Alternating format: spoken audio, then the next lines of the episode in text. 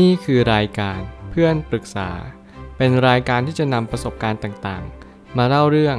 ร้อยเรียงเรื่องราว ให้เกิดประโยชน์แก่ผู้ฟังครับ สวัสดีครับ ผมแอดมินเพจเพื่อนปรึกษาครับ วันนี้ผมอยากจะมาชวนคุยเรื่อง ผ่านปัญหาความรักไปได้ยังไงบ้าง อยากให้ลองแชร์เรื่องราว มีคนมาปรึกษาว่า อยากฟังเรื่องราวเกี่ยวกับความรักที่มันเป็นเรื่องหนักๆ พอจะเล่าหรือแชร์ประสบการณ์ให้ฟังได้ไหมคะว่าผ่านมาได้ยังไง นานไหมกว่าที่จะทำใจได้ เพราะตอนนี้เรากำลังเจอเรื่องที่แย่มากๆเหมือนกัน รู้สึกว่าเรื่องที่ตัวเองเจอมันเกินไป อยากได้ฟังเรื่องราวของคนอื่น เพื่อเป็นกำลังใจให้ตัวเอง และรู้สึกว่ามีเพื่อนที่เจอเรื่องหนักๆ แต่ก็ยังผ่านไปได้ ผมชอบการปรึกษาในครั้งนี้มากๆ เพราะผมเชื่อว่าการที่เราจะเรียนรู้จากประสบการณ์ของตัวเอง โดยส่วนเดียวเนี่ยมันไม่ใช่ฐานะที่จะเป็นไปได้เลย เราทุกคนควรจะเงี่ยหูฟังสลับตับฟัง ผู้คนรอบข้างบ้างว่า สังคมสมัยนี้เขาเป็นในรูปแบบใด ค่าเฉลี่ยของสิ่งที่เราเจอ และสิ่งที่เราเป็นอาจจะดีมากกว่าคนที่เป็นค่าเฉลี่ยในสังคมทั่วไปแล้วก็ได้นั่นไม่ได้หมายความว่าที่ผมจะสื่อ การที่ผมพยายามจะยัดเยียดให้ทุกคนมีความสุขกับสิ่งที่ตัวเองเจอ แต่หมายความว่าบางครั้งเนี่ยการที่เราเห็นความสุขมวลรวม มันทำให้เราเข้าใจได้ว่า สิ่งที่เราเป็นทุกวันนี้มันก็อาจจะดีมากพอและจะดีมากกว่าในสิ่งที่เราคาดคิดเอาไว้ก็ได้ มันคือการเผื่อใจ มันคือการที่เราเตรียมตัวรับมือกับสิ่งที่มันเปลี่ยนแปลง อย่างอนาคตที่เกิดขึ้น ถ้าเกิดสมมติเราไม่เคยพอใจกับชีวิตของเราเลย เราก็มักจะมีความทุกข์มากกว่าความสุข จงรู้ว่าตัวเองมีอะไรที่ดี จงรู้ว่าตัวเองเจออะไรบ้างในชีวิตประจำวัน นั่นแหละเป็นสาระสำคัญยิ่งของมนุษย์คนหนึ่งที่ได้พึงพบเจอแล้วในชีวิต ผมเลยตั้งคำถามขึ้นมาว่า ทุกคนล้วนผ่านประสบการณ์ความรักมาด้วยกันทั้งนั้น แต่มีไม่กี่คนที่จะผ่านเรื่องราวที่มีแต่ภาพสวยหรูซึ่งการผ่านมรสุมชีวิตมา จะได้เรียนรู้มากกว่า ผมมักจะเห็นด้วยกับคนที่ผ่านมรสุมปัญหาชีวิต ไม่ว่าจะเป็นเรื่องราวต่างๆ นานา เรื่องเงินเรื่องงาน เรื่องความรัก หรือว่าเรื่องส่วนตัวใดๆก็ตามแต่ เขาเหล่านั้นผมมักจะค่อนข้างติดตามชีวิตพวกเขา เพราะผมเชื่อว่าการที่เราได้ติดตามคนที่เจอปัญหาหนักๆมันทำให้ผมมีกำลังใจและมีแรงบันดาลใจให้กับชีวิตของตัวผมเองนั่นจึงเป็นเหตุผลว่าในการที่เราเจอแต่คนที่มีความสุขรายล้อมตัวเราเต็มไปหมดเนี่ยมันอาจจะทำให้เรามีความที่ จฉาหมั่นไส้เขาเกิดขึ้นก็เป็นได้ นั่นจึงเป็นเหตุผลว่าถ้าเกิดสมมติเราเจอคนที่ทุกข์กว่าเราอย่างน้อยที่สุด เราอาจจะรู้สึกจะลงใจมากขึ้น นี่คือข้อเปรียบเทียบที่เป็น worst case scenario ว่าเราอาจจะมีความรู้สึกดีขึ้นถ้าเกิดสมมติเห็นคนทุกข์แต่ในกรณีที่เราเป็นคนดีมากยิ่งขึ้น เราจะเห็นประโยชน์ของคนที่มีความสุข และเราจะเห็นใจเขาเราจะมีความกรุณามุทิตากับเขาว่า เออโอเคนะ ในสิ่งที่เขากำลังมีความสุข ไม่แน่ความสุขนี้อาจจะหมดไป บางคนอาจจะมีความยินดีไปเลยด้วยซ้ำว่าโอ้โห การที่คุณมีความสุขความสัมพันธ์หรือในชีวิตของคุณเองเนี่ยเป็นสิ่งที่ล้ำค่าอย่างยิ่ง เราเลยเกิดมุทิตาจิตที่ยินดีแบบเขาว่าโอเค คุณเจอความสุข คุณก็ควรได้รับมัน คุณควรได้อิ่มเอิบกับความสุขที่คุณได้ทำมา นี่จึงเป็นเหตุผลที่ดีเยี่ยมในการที่เวลาเรามองใครก็ตามแต่ ไม่ว่าเขาจะมีความสุขหรือความทุกข์ผมเชื่อว่าทุก ๆ แง่มุมนั่นแหละ มันก็มักจะมีอะไรสอดแทรกอยู่ มันอยู่ที่เรามองเป็นหรือเปล่า ชีวิตไม่ใช่สิ่งที่เราจะเลือกตามสิ่งที่เราปรารถนาได้ทั้งหมด แต่ชีวิตคือค่าเฉลี่ยของสิ่งที่เราทำถ้าเราต้องการให้ทุกสิ่งดีทั้งหมด เราก็จะเป็นจะต้องทำให้มันดีที่สุดเช่นกัน วันนี้เป็นวันแรกที่เป็นจุดเริ่มต้นของชีวิตเราทุกๆ คนที่ทำให้เราได้รับรู้ว่าเราจะต้องเดินต่อไปท่ามกลางเมฆหมอกชีวิตปัญหาความรักของแต่ละคนนั้นลดหลั่นกันไป บางก็สุขมากกว่า บางก็ทุกข์มากกว่า ไม่ว่าคุณจะอยู่ตรงจุดไหน หน้าที่ของคุณก็คือ เรียนรู้จากตัวเอง อย่าพยายามเปรียบเทียบกับใคร รู้ว่าสิ่งที่ตัวเองมี รู้ว่าสิ่งตัวเองไม่มีมันคืออะไร บางครั้งเนี่ยคนเราเกิดความทุกข์เพราะว่าชอบไปเปรียบเทียบ ยุคสมัยนี้มันมีโซเชียลมีเดียที่เข้าถึงง่ายมากๆ เรามี Instagram เรามี TikTok เรามี Facebook หรือแพลตฟอร์มอื่นๆอีกมากมายที่เราจะเข้าถึงข้อความข้อความหนึ่งภาพภาพหนึ่ง แล้วเราเอาภาพภาพนั้นหรือข้อความนั้น มาตัดสินสิ่งที่เราเป็น มาตัดสินทุกสิ่งทุกอย่างที่เราพบเจอ นั่นจึงเป็นเหตุผลที่ไม่ได้มีน้ำหนักมากพอที่จะยืนยันหรือการันตีได้เลยว่า ภาพนั้นหรือข้อความนั้น จะเป็นอย่างนั้นในสิ่งที่เขาพูด หรือว่าสิ่งที่เราเห็นตลอดไป ภารกิจอันสำคัญยิ่งในการที่เราตามหาและแสวงหาความจริง นั่นคือแสวงหาในสิ่งที่ถูกต้องที่สุดและเป็นจริงที่สุด นั่นคือทุกอย่างมันไม่เที่ยง บางครั้งเราเห็นคนที่กำลังสวยสดงดงาม เขาอาจจะเป็นดาราเป็นพริตตี้แต่วันหนึ่งอาจจะเป็นมะเร็ง แล้วเขาอาจจะเสียชีวิตลงไปนั่นคือสิ่งที่เราได้แง่มุมอย่างหนึ่งว่า ไม่ว่าคุณจะมีความรักที่ดี ไม่ว่าคุณจะมีความสัมพันธ์ที่เลิศเลอแค่ไหน วันหนึ่งทุกอย่างก็ต้องจากคุณไป ไม่ว่าเราจะจากเป็นหรือจากตาย ทุกคนต้องมีการลาจากเป็นเรื่องธรรมดา นี่คือสิ่งที่ผมตระหนักกับตัวเองอยู่เสมอว่า เราจะไม่ผูกมัดกับใครเอาไว้ที่ตัวเราเองตลอดเวลา เราต้องบอกคนรักเรา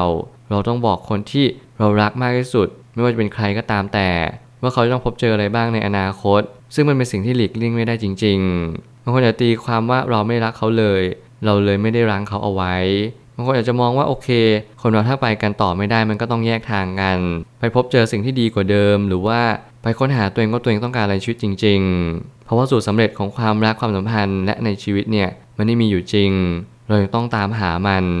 ประสบการณ์ความรักที่หนักที่สุดครั้งหนึ่ง นั่นก็คือการตัดสินใจจบความสัมพันธ์ ที่เราไม่คิดว่ามันจะถึงตรงจุดนี้จริง ๆ แต่แน่นอนว่านิสัยแต่ละคนต่างกัน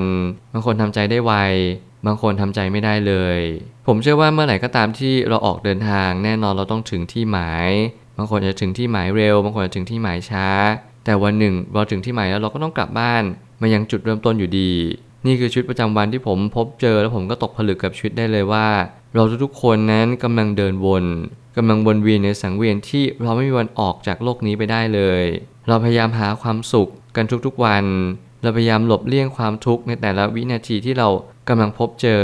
แต่เราหารู้ไหมว่าสิ่งที่เรากำลังทำทุกๆวัน มันคือการวนลูป เพราะถึงแม้ว่าต่อให้เราเจอความสัมพันธ์ที่ดีที่สุดบนโลกใบนี้ ในท้ายที่สุดแล้วเราก็ต้องปล่อยมือจากคนที่เรารักไป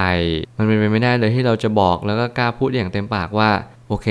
ฉันจะต้อง ดึงรั้งเธอไว้ตลอดชีวิต ชาติหน้าฉันใดเราก็จะกลับมาพบกันอีก ซึ่งสิ่งเหล่านี้อาจจะเป็นฐานะที่เป็นไปได้บ้าง แต่ผมก็กลับไม่ได้เชื่ออย่างนั้นร้อยเปอร์เซ็นต์ผมกลับมองว่าโลกนี้เต็มไปด้วยความไม่เที่ยง นั่นจึงหมายความว่าเราควรจะรักตัวเองก่อน สิ่งที่เลวร้ายที่สุดในชีวิตของผมก็คือ ผมพยายามจะคบกับใครสักคนหนึ่ง โดยที่ผมไม่ได้คิดคำนึงเลยว่า วันหนึ่งเนี่ยเราจะต้องเลิกกันหรือเปล่า